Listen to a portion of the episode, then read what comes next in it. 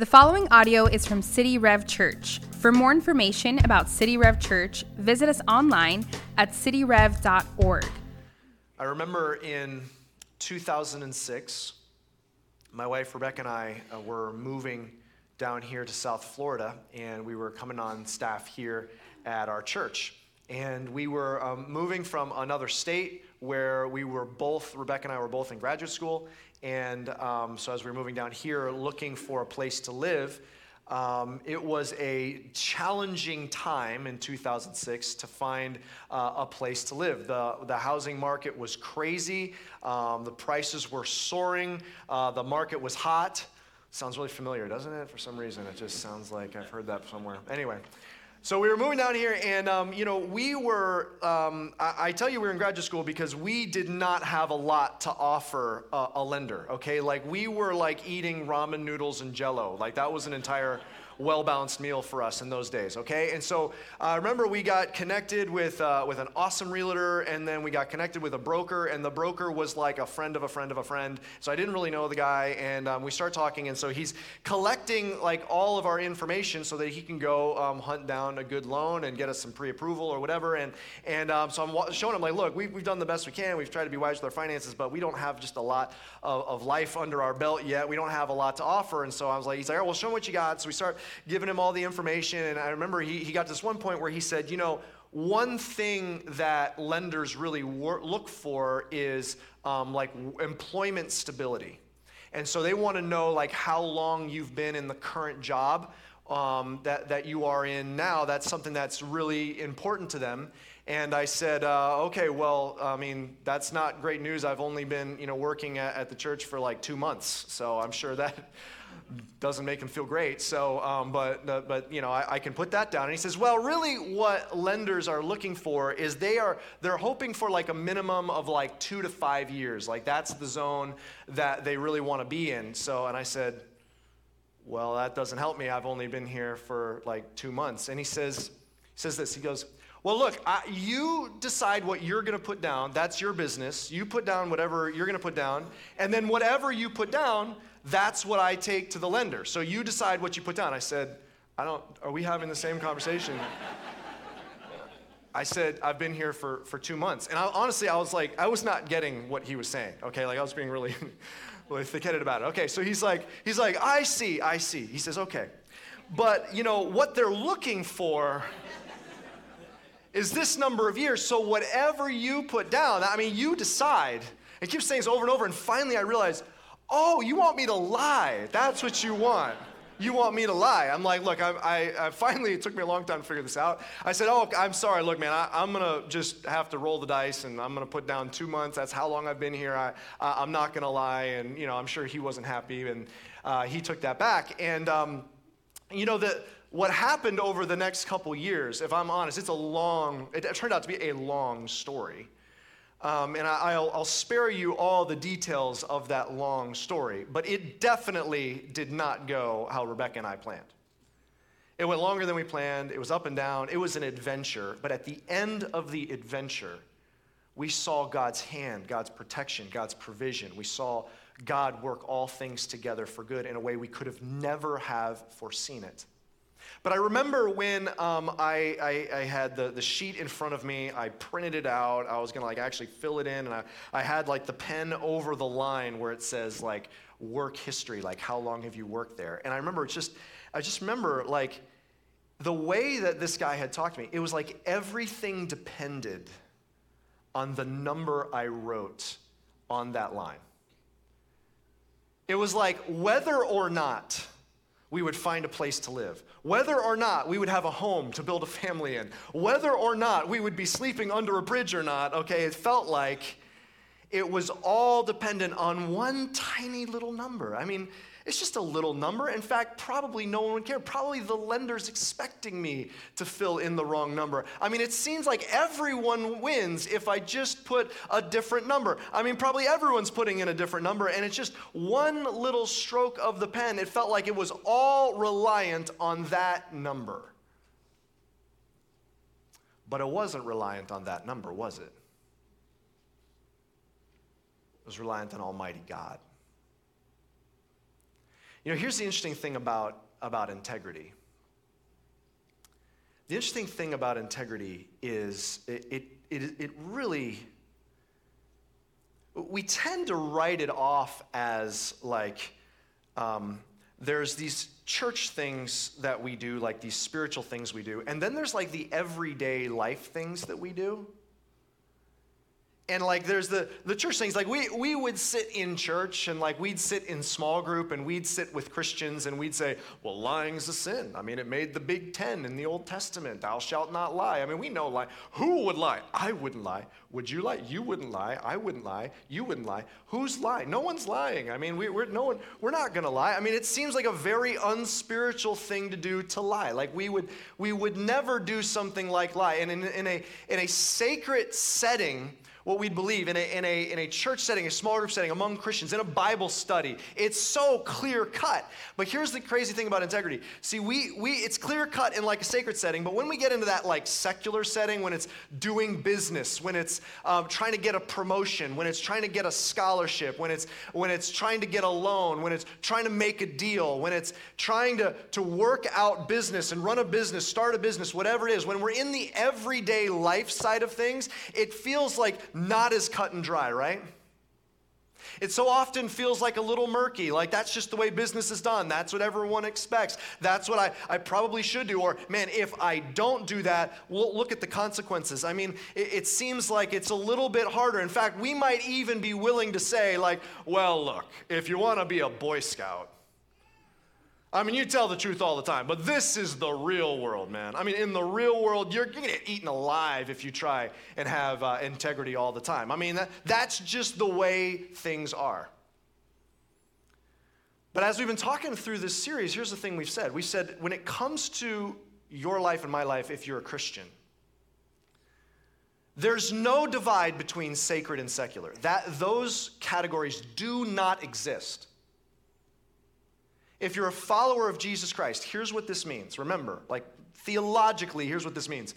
That means you've been so washed clean by what Jesus did, not by how you live, but by what Jesus did. You've been so washed clean that the Spirit of the living God, the Holy Spirit, is living inside of you. That's a new thing that happens in the New Testament. That's something that happens in your life. That means you are housing the Holy Spirit, the, the Spirit of Almighty God. You are housing the Holy Spirit. And so, how the New Testament describes you, it says that you are then like a flesh and blood temple wherever you go, taking the presence of God wherever you go. That means anything you touch, any room you walk into, any activity you do, any part of your life is sacred. There's no divide. And so when we think about something like integrity, there's actually, it's not just like, well, this is life and this is trying to do your best to be spiritual. No, no, no. It's everything is sacred before God. And so deep down, when it comes to integrity, it's asking a much, much deeper question with every single one of those tiny little decisions, every one of those tiny little comments, every one of those tiny little reports, every one of those moments all come down to this one deep down question where is my faith what is it what is my faith built on and what am i actually relying on that's where my faith is and so here's what i want to show you today i want to take you to a part of the bible and maybe you're tempted to think that you know the bible it's just it's old it's outdated it's ancient it doesn't really apply today i heard uh, someone once say the Bible is as relevant as tomorrow's newspaper. And I want you to see a story that shows you. You may say, look, preacher, before you go off on this sermon, look, you don't know the real world that I live in. And you know what? You might be right. You might be right. But don't have the audacity to think God does not know and that his word doesn't stand firm. I want you to see a very real word story, real, real world story that talks about this very subject. I want you to open with me to Genesis 39. If you have a Bible or Bible app, open to Genesis 39. Now, this is, um, we, we talked about this story a little bit last week. It's the story of a guy named Joseph. Now, let me just get you caught up. If you weren't, if you didn't join us uh, last week, you can always catch that online on the website or on the City Rev app. But um, last week, here's how the story plays out. There's a boy named Joseph. He has 11 brothers. Most of them are older than him and very, very jealous because all signs are pointing to the fact that he is going to inherit his dad's very successful um, uh, household, basically his company. He's going he's to inherit it, and all of his older brothers are very, very jealous. And so they say, Hey, I have an idea. What if we sell him into slavery? That's about the worst case scenario. They sell him as a slave. He travels away from his family all the way down to Egypt, where he's sold into the household of a man by the name of Potiphar. Potiphar is like one of Pharaoh's chief guys. Remember, Egypt is the superpower of the world. Pharaoh is the most powerful man in the world. Potiphar, who is oversees the cap, his guard, would be one of Pharaoh's right hand guys. So uh, Joseph finds himself as a servant boy, as a slave, in one of the most powerful men in the world's household.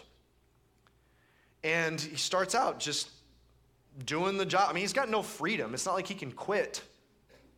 This is his life. He doesn't have, he doesn't have any options. And so he's doing probably work that we would say would be a human rights violation. It'd probably be work that we would say just inhumane. But slowly, as he's doing that, it says, as he grows to become a man, so many, many years later, it says God's with him. And as God's with him, he shows favor on Joseph. And so everything Joseph touch, touches, God makes it succeed. And so eventually Potiphar sees this and he raises Joseph uh, up to run his entire household. And now Joseph is overseeing the entire household of one of the most powerful men in the world. Now, I want to just read these three verses as a recap. And, and here's this is so important. I want you to see how many different ways this, these verses unequivocally say that it is God who gives him success. Watch how many different ways it says this. We're picking this up in Genesis 39, verse 3. His master saw that the Lord was with him, and that the Lord caused all that he did to succeed in his hands. So Joseph found favor in his sight and attended him, and he made him overseer of his house and put him in charge of all that he had. From the time that he had made him overseer in his house and over all that he had, the Lord blessed the Egyptian's house for Joseph's sake. The blessing of the Lord was on all that he had in the house and field. See how many times, like, the, the author of Genesis here is saying, like, I, I want to make sure that you don't miss. Like God is speaking, uh, speaking here, making sure that we do not miss it's like four times in these short verses God is the one giving him success. It's not that Joseph is just a, a, super smart, you know, like just a wizard at administration. Like maybe God gave him that gift. But irregardless, it is God who is giving him the success. This is what God's doing here. I want to make sure you don't miss that. Okay, now let's keep going because here's where things get real. Pick it up in verse 6. So he left all that he had in Joseph's charge, and because of him, he had no concern about anything but the food he ate. Now, Joseph was handsome in form and appearance, and after a time, his master's wife cast her eyes on Joseph and said, Lie with me. Okay, this just got interesting. This is when this passage um, turns a little bit into a soap opera, okay? and it gets, but it's what happened. This is historical, okay? Joseph has a lot of success. Everything he touches is successful. Literally, it says the only thing Potiphar worries about is what he's going to have for lunch. Joseph makes all the other decisions. He's got a lot of power, he's a good looking guy, and so all of a sudden, one day, Potiphar's wife notices him. Who's this guy? And she approaches him and she says, Lie with me. Now, I want to make sure you see the tense in Hebrew here because this is important because this is real life. This is not a request. The tense in Hebrew is an imperative, which means this is a command. This is where she is leveraging her position to talk him into, into sleeping with her. She's commanding him to do this. Okay. Now, let's just put some of the context here. Joseph is a young man, not married yet, no prospects, by the way. He's not really in a position to find a wife. No prospects. He's alone, and he's living in a very, um, a very sultry Egyptian culture, we'll say. Like the way that they dressed in that time period would make people in South Beach blush. Let me just put it like that. I'll spare you the details. Okay, it's a very um, sensual, at times, part of this culture. And so, what do you think Joseph's thoughts are going to be? Okay, like, well, um, I, I, I, how many ways he could rationalize it? I, I don't have an option. I'm a slave here. So, you know, she commands me to do that. I do that. You know, that's, uh, I'm told to do that. I don't have an option. And for him, remember, like, the consequences are not like getting fired the consequences could be worse. So he's really caught here in a very difficult situation. He could rationalize, like, well, what else am I going to do? I have, you know, I'm, I'm a young man. I have, I have needs. I don't have, I mean, I don't have any option to go get married. I, you know, what, what are my options here? I mean, you know, and by the way, like, I, this isn't the life that I chose. I didn't want this. I, everything was going great. I was in my father's house. I was succeeding. Like, everything was great. And then I had these dreams. And then, you know, I, God, I thought they were from you. I mean, maybe this is something I should do. Yeah, when am I, when do I get something for me? I mean, like, I, God, I, I, all I've tried to do is be faithful with what you've told me, what you've shown me, walk along here. But, like, yeah, I mean, I don't have any options. You know, I, I don't have any options. I, I, I, mean, how could I say no? And, you know, anyway, God, I mean, when is it, when, when do I get something for me? There's a lot of things he could say right now. Look what he says. Let's pick it up in, uh, in verse 8. But he refused and said to his master's wife, Behold, because of me, my master has no concern about anything in the house, and he's put everything that he has in my charge. He is not greater in this house than I am, nor has he kept anything from me except you, because you are his wife. How then can I do this great wickedness and sin against Potiphar? Is that what it says? No, it says sin against who? God. Do you see how the Bible sets all this up? It's building this whole argument on how he can't do that to Potiphar. Do you see this? He says, Man, listen, clearly I'm not going to do this. And he says, why, why would I not do this? He says, Well, for starters, I've been given by my master, I've been given by Potiphar all of this influence. I have all of this authority. He says, Potiphar's not greater in this house than I am. In other words, if I say something, I have so much authority in this house. If I say something, it's like if Potiphar says something. That's how much authority. He's not kept anything from me except for his marriage. Like you see, Joseph's like, no, I'm not gonna break up a marriage. I'm not gonna, I'm not gonna break down the integrity of a marriage. He says, he says, no, how could I? I'm, he's your wife. I'm, I, you're, you're his wife. I'm not gonna, uh, I'm not gonna break that apart. He says, how could I do that? But then he reveals his true, deepest motivation. He says, how could I do that? And after building this whole argument of all that Potiphar's done for him, he says, how could I do that and sin against against God. There's all these good earthly reasons, but really it comes down to God. I stand before God. Every minute of my life is watched over by God. All that I have was gotten me by God. How could I do this and sin against God? Pick it up in verse 10. And as she spoke to Joseph, day after day, he would not listen to her, to lie beside her, or to be with her. But one day, when he went into the house to do his work, and none of the men of the house was there in, in the house, this is one of those times like the music is swelling and you're like, run away, Joseph, run away. Don't go in there. Don't do it.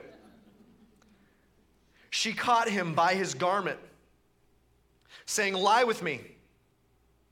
But he left his garment in her hand and fled and got out of the house.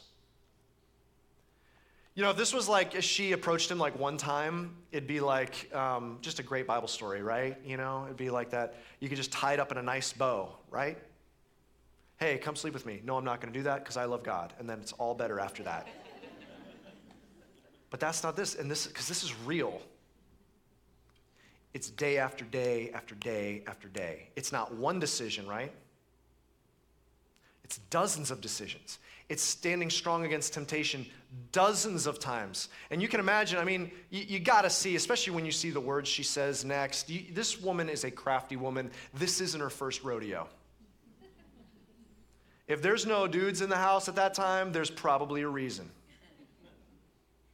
And maybe many of them do what she says because maybe they were her last victims. What does Joseph do?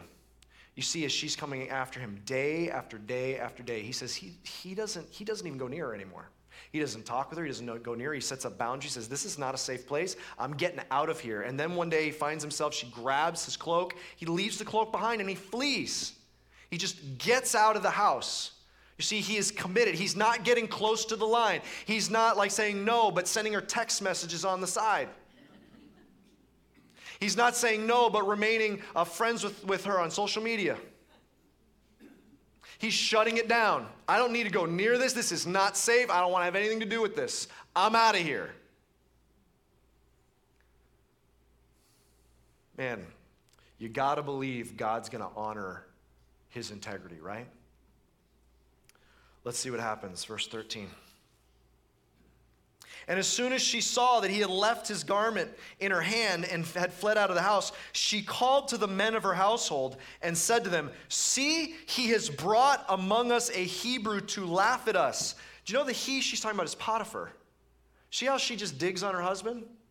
See how she's getting all the men there against her husband? This is a broken person. This is a this is a person who's a very manipulative person. See, he has brought among us a Hebrew to laugh at us. He came in to, uh, came in to, to, came into me to lie with me, and I cried out with a loud voice. And as soon as he heard that I lifted up my voice, and cried out. He left his garment beside me and fled and got out of the house. Then she laid up his garment by her until his master came home, and she told him the same story, saying, The Hebrew servant whom you have brought among us came in to me to laugh at me. But as soon as I lifted up my voice and cried, he left his garment beside me and fled out of the house. As soon as his master heard the words that his wife spoke to him, This is the way your servant treated me, his anger was kindled. And Joseph's master took him and put him into the prison, the place where the king's prisoners were confined, and he was there in prison. That's how the Lord honored him for his faithfulness. Now, uh, you're Joseph. You started out Things are going great. You're about to take over your dad's business. You had all these dreams from the Lord. Things seem to be going great. You find yourself sold into slavery. Years, probably more like a decade goes by. You've done a terrible job that you can't get out of, and you finally see the Lord's, you're trying to be faithful to the Lord. You see the Lord's faithfulness, you're on top, and then you have this temptation coming after you over and over and over and over and over again, and you've stayed firm. Your integrity hasn't cracked, and you've said, No, I will not honor the Lord. You give credit, you give, you, you give all the focus to the Lord, you've honored the Lord, and now you wind up getting lied about. You've done nothing wrong, and you wind up in prison. You're Joseph. How do you feel?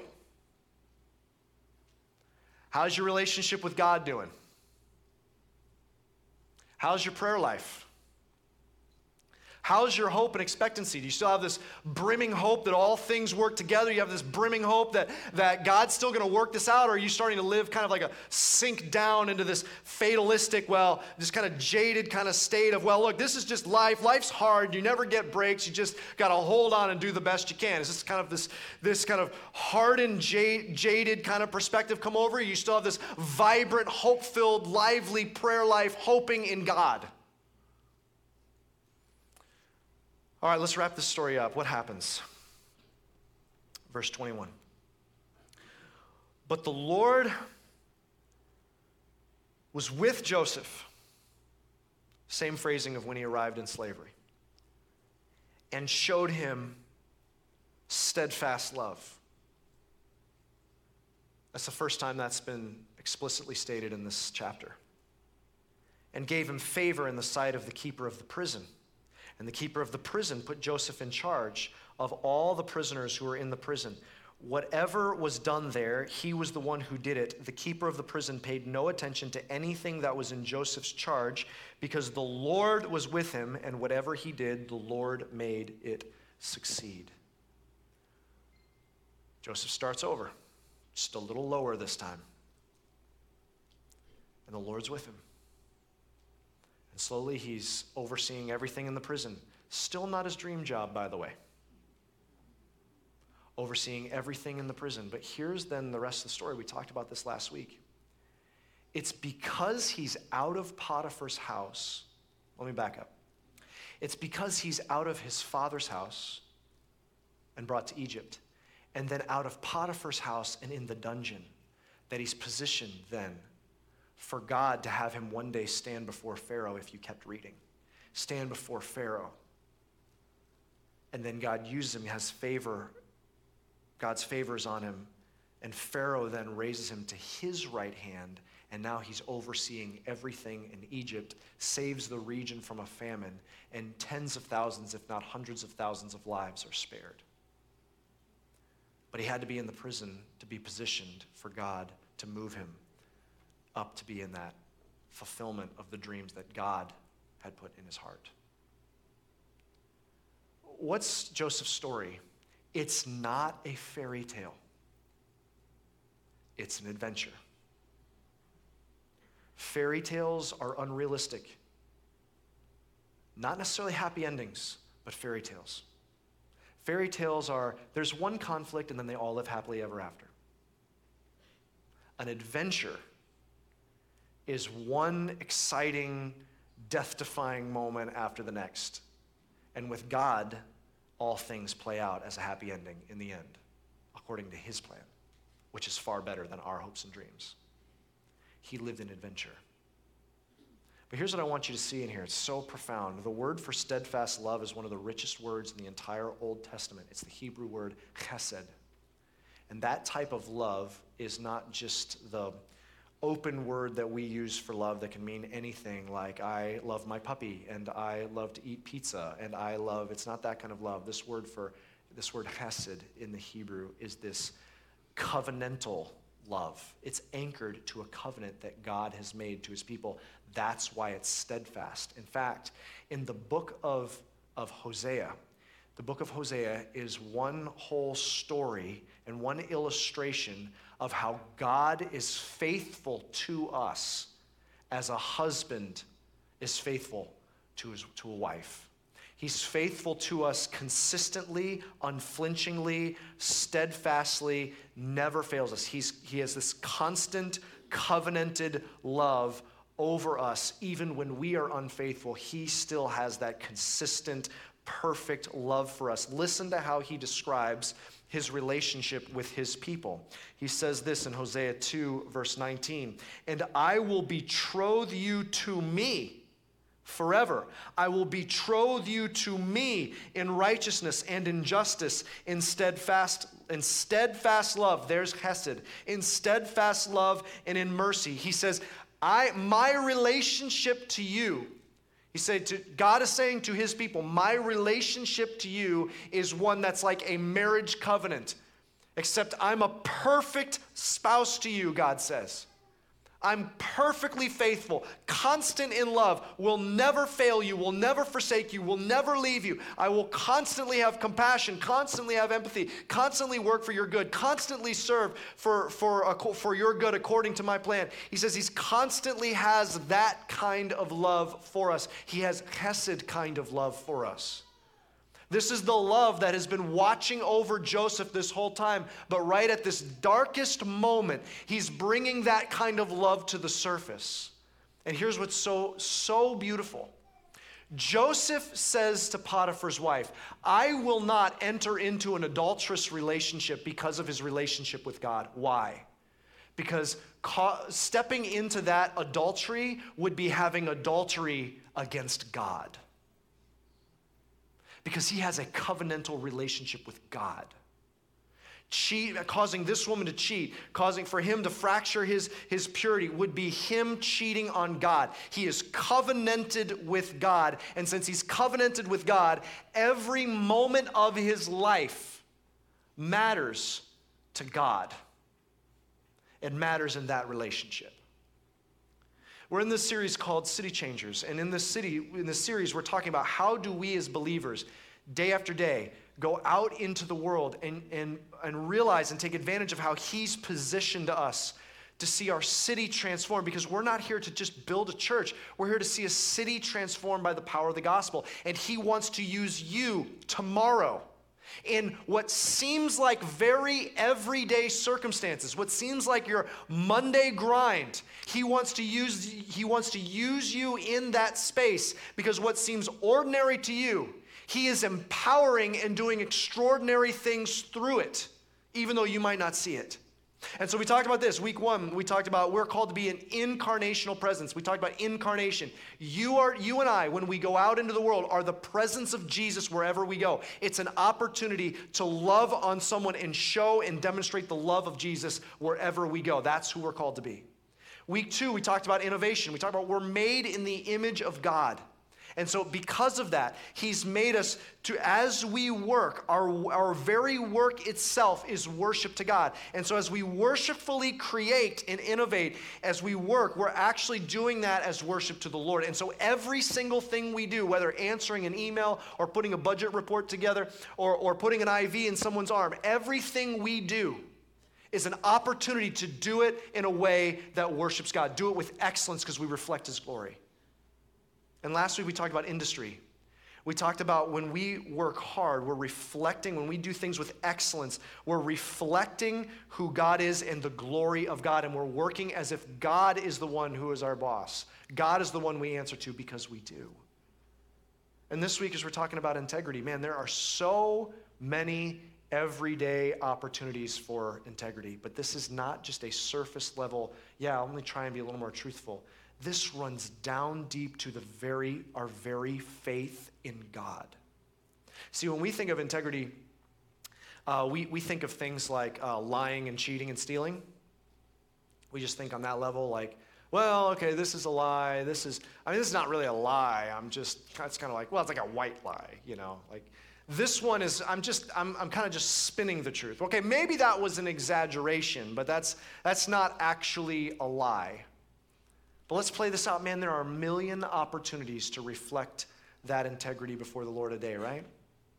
Let's say, let's create a scenario. Let's say that I'm, I'm a salesman, okay? I, I work in sales, and my, uh, my boss comes and says, uh, Hey, Barnes, uh, what's going on with that Acme account? Uh, they were waiting for you to get back to them a couple weeks ago. What, what's happening with, uh, with, with that account? And immediately I remember, oh yeah, the Acme account. I forgot all about that. But clearly I'm not going to say that to my boss. So I say, oh, I thought Simmons was doing the Acme account. I mean, that's what I was told. I, I didn't know. I was, I mean, you know, if I was supposed to do it, I'd have done it right away. I mean, I talked to Simmons, but if you want me to do it, boss, I'll do it and I'll get it done tomorrow. Expect the report on your desk tomorrow, okay?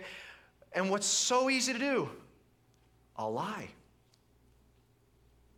So easy. Because I'm afraid. So out of fear, I just quickly lie. So then I call, um, yes, Acme. Um, hey man, I'm just calling here. I'm, this, uh, I'm uh, Roby Barnes, just calling about you know the sales. We'd love to you know provide some of our product for you. Like, oh man, well I haven't heard from you guys in two weeks. I had to go with this other company. I'm about to sign on the dotted line because I mean I need this in just a, I got to get it in a month, and I, I that's too too short a time. I'm about to sign on the dotted line. I can't start over. And then you're thinking, yeah, he's right. I can't get it the product to him in a month. But I can't say that. I got to answer to the boss.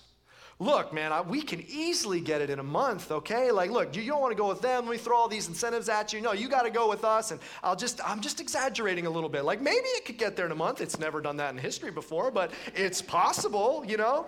But I'm going to tell them, absolutely, it'll be there. So what have I done? I've just kind of exaggerated a, a little bit. So I sign on the dotted line. Or I have them sign on the dotted line. And then a couple weeks later, you know, uh, he calls up like, hey, it's not showing up in four weeks. What happened? Oh, look, I mean, everything's backed up, you know, COVID and all, okay? it's not my fault, okay?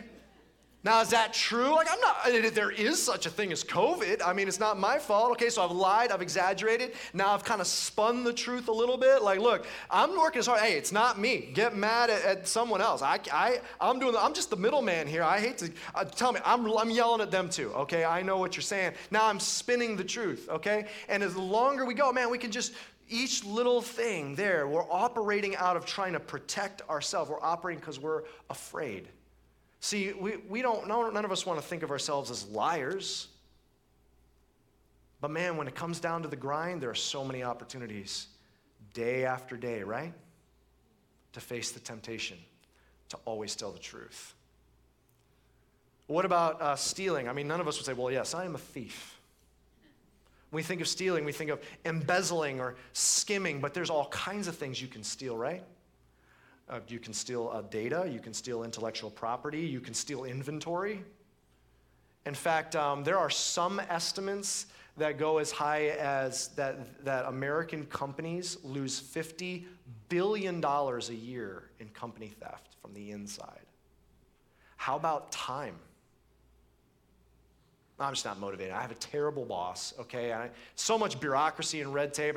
Well, it's not, if I work hard, nothing happens anyway. And so some an employee very easily just finds a way to justify just wasting so much time that they then later get compensated for. That's stealing.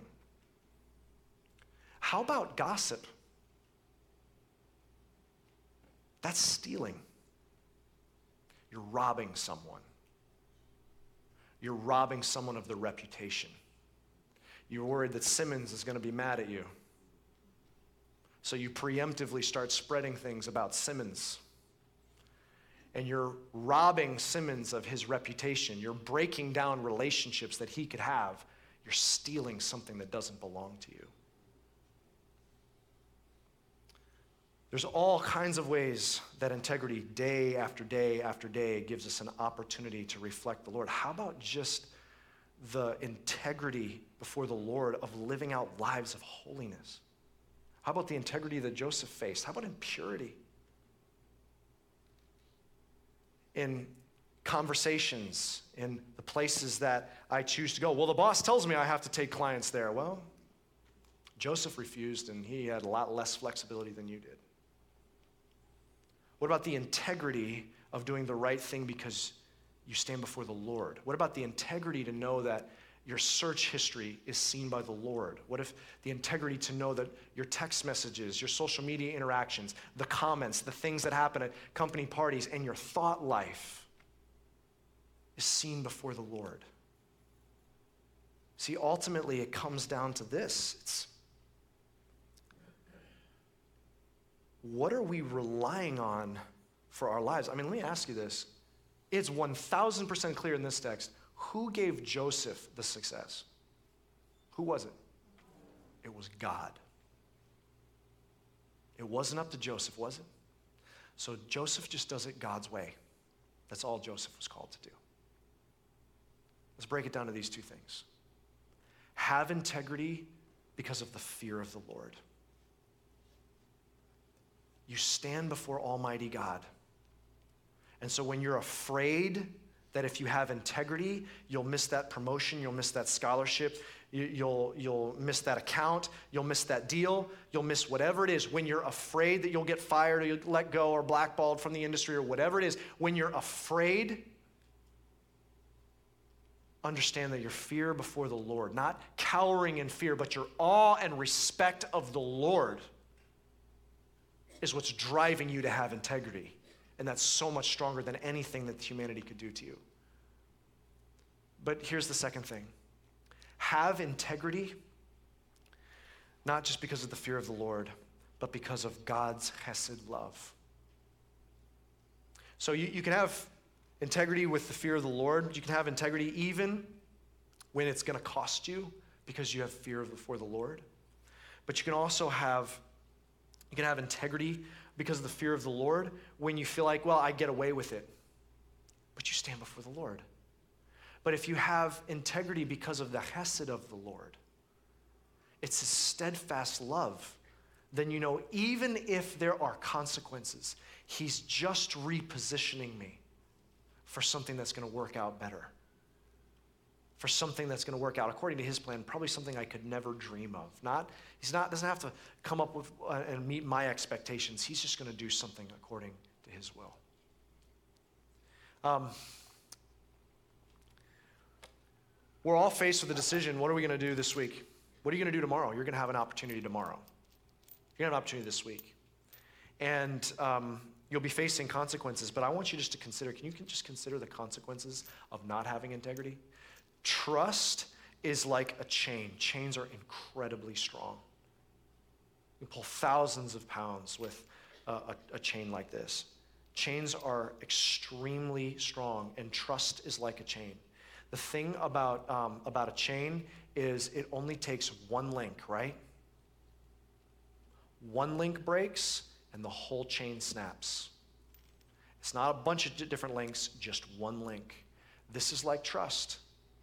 As you build trust in your relationships, it's like adding another link on the chain. With every decision, with every honest decision, with every reliable thing, with everything you've done that's dependable, every single link is another reliable thing that you're then extending farther out and farther out and farther out. That builds trust. That's the foundation of relationships. That's the foundation of marriage. That's the foundation of friendships. That's the foundation of relationship parent to child.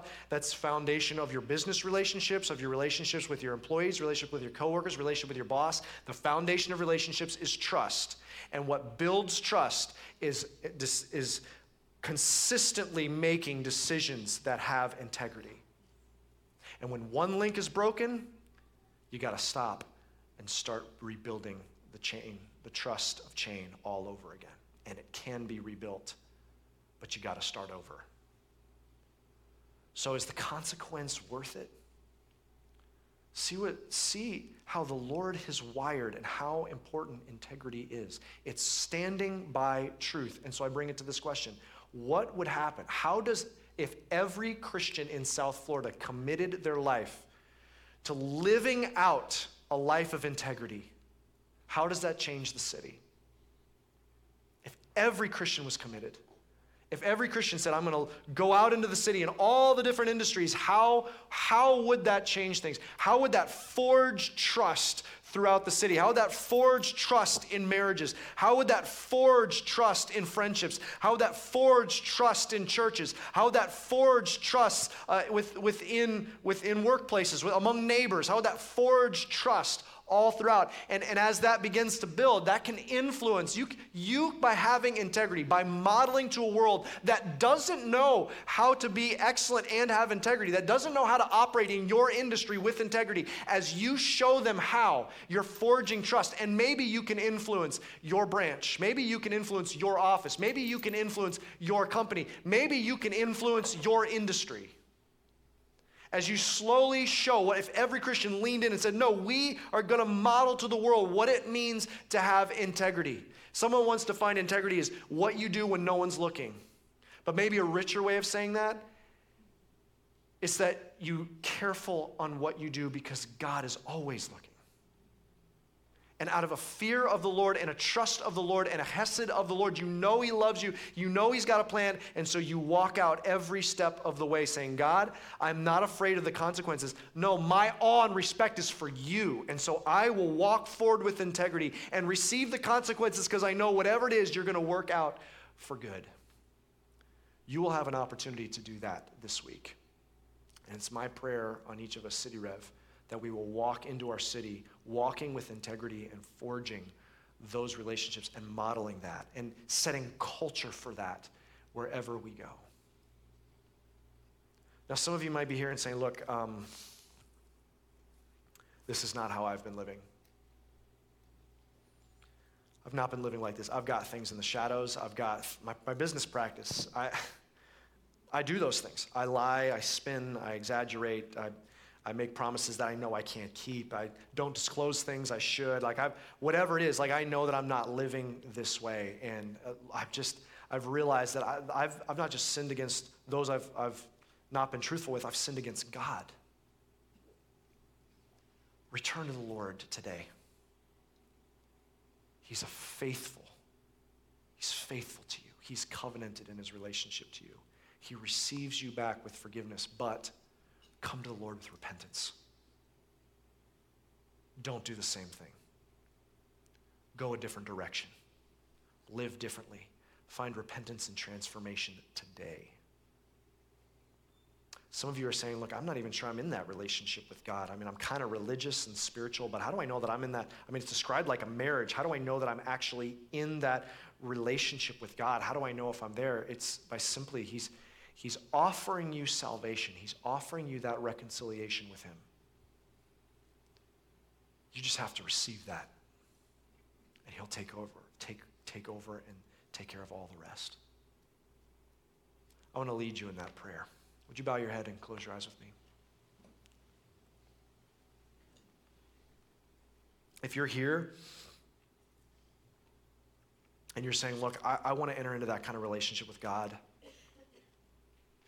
it's not by you, it's not by what you do, it's by what Jesus already did for you.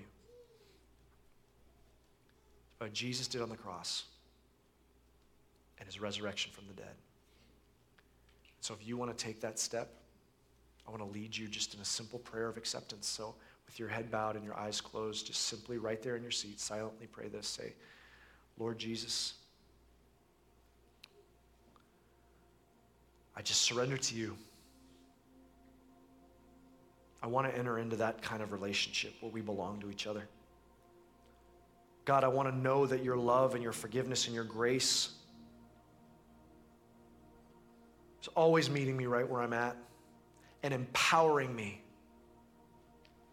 to live a new life. So I receive that work. I find salvation from you, Jesus, today.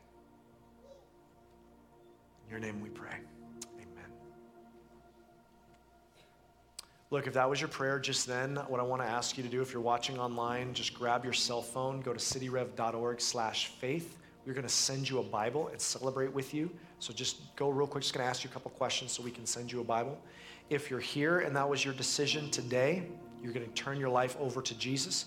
You can fill that out on the Get Connected card and put that in one of the uh, giving boxes.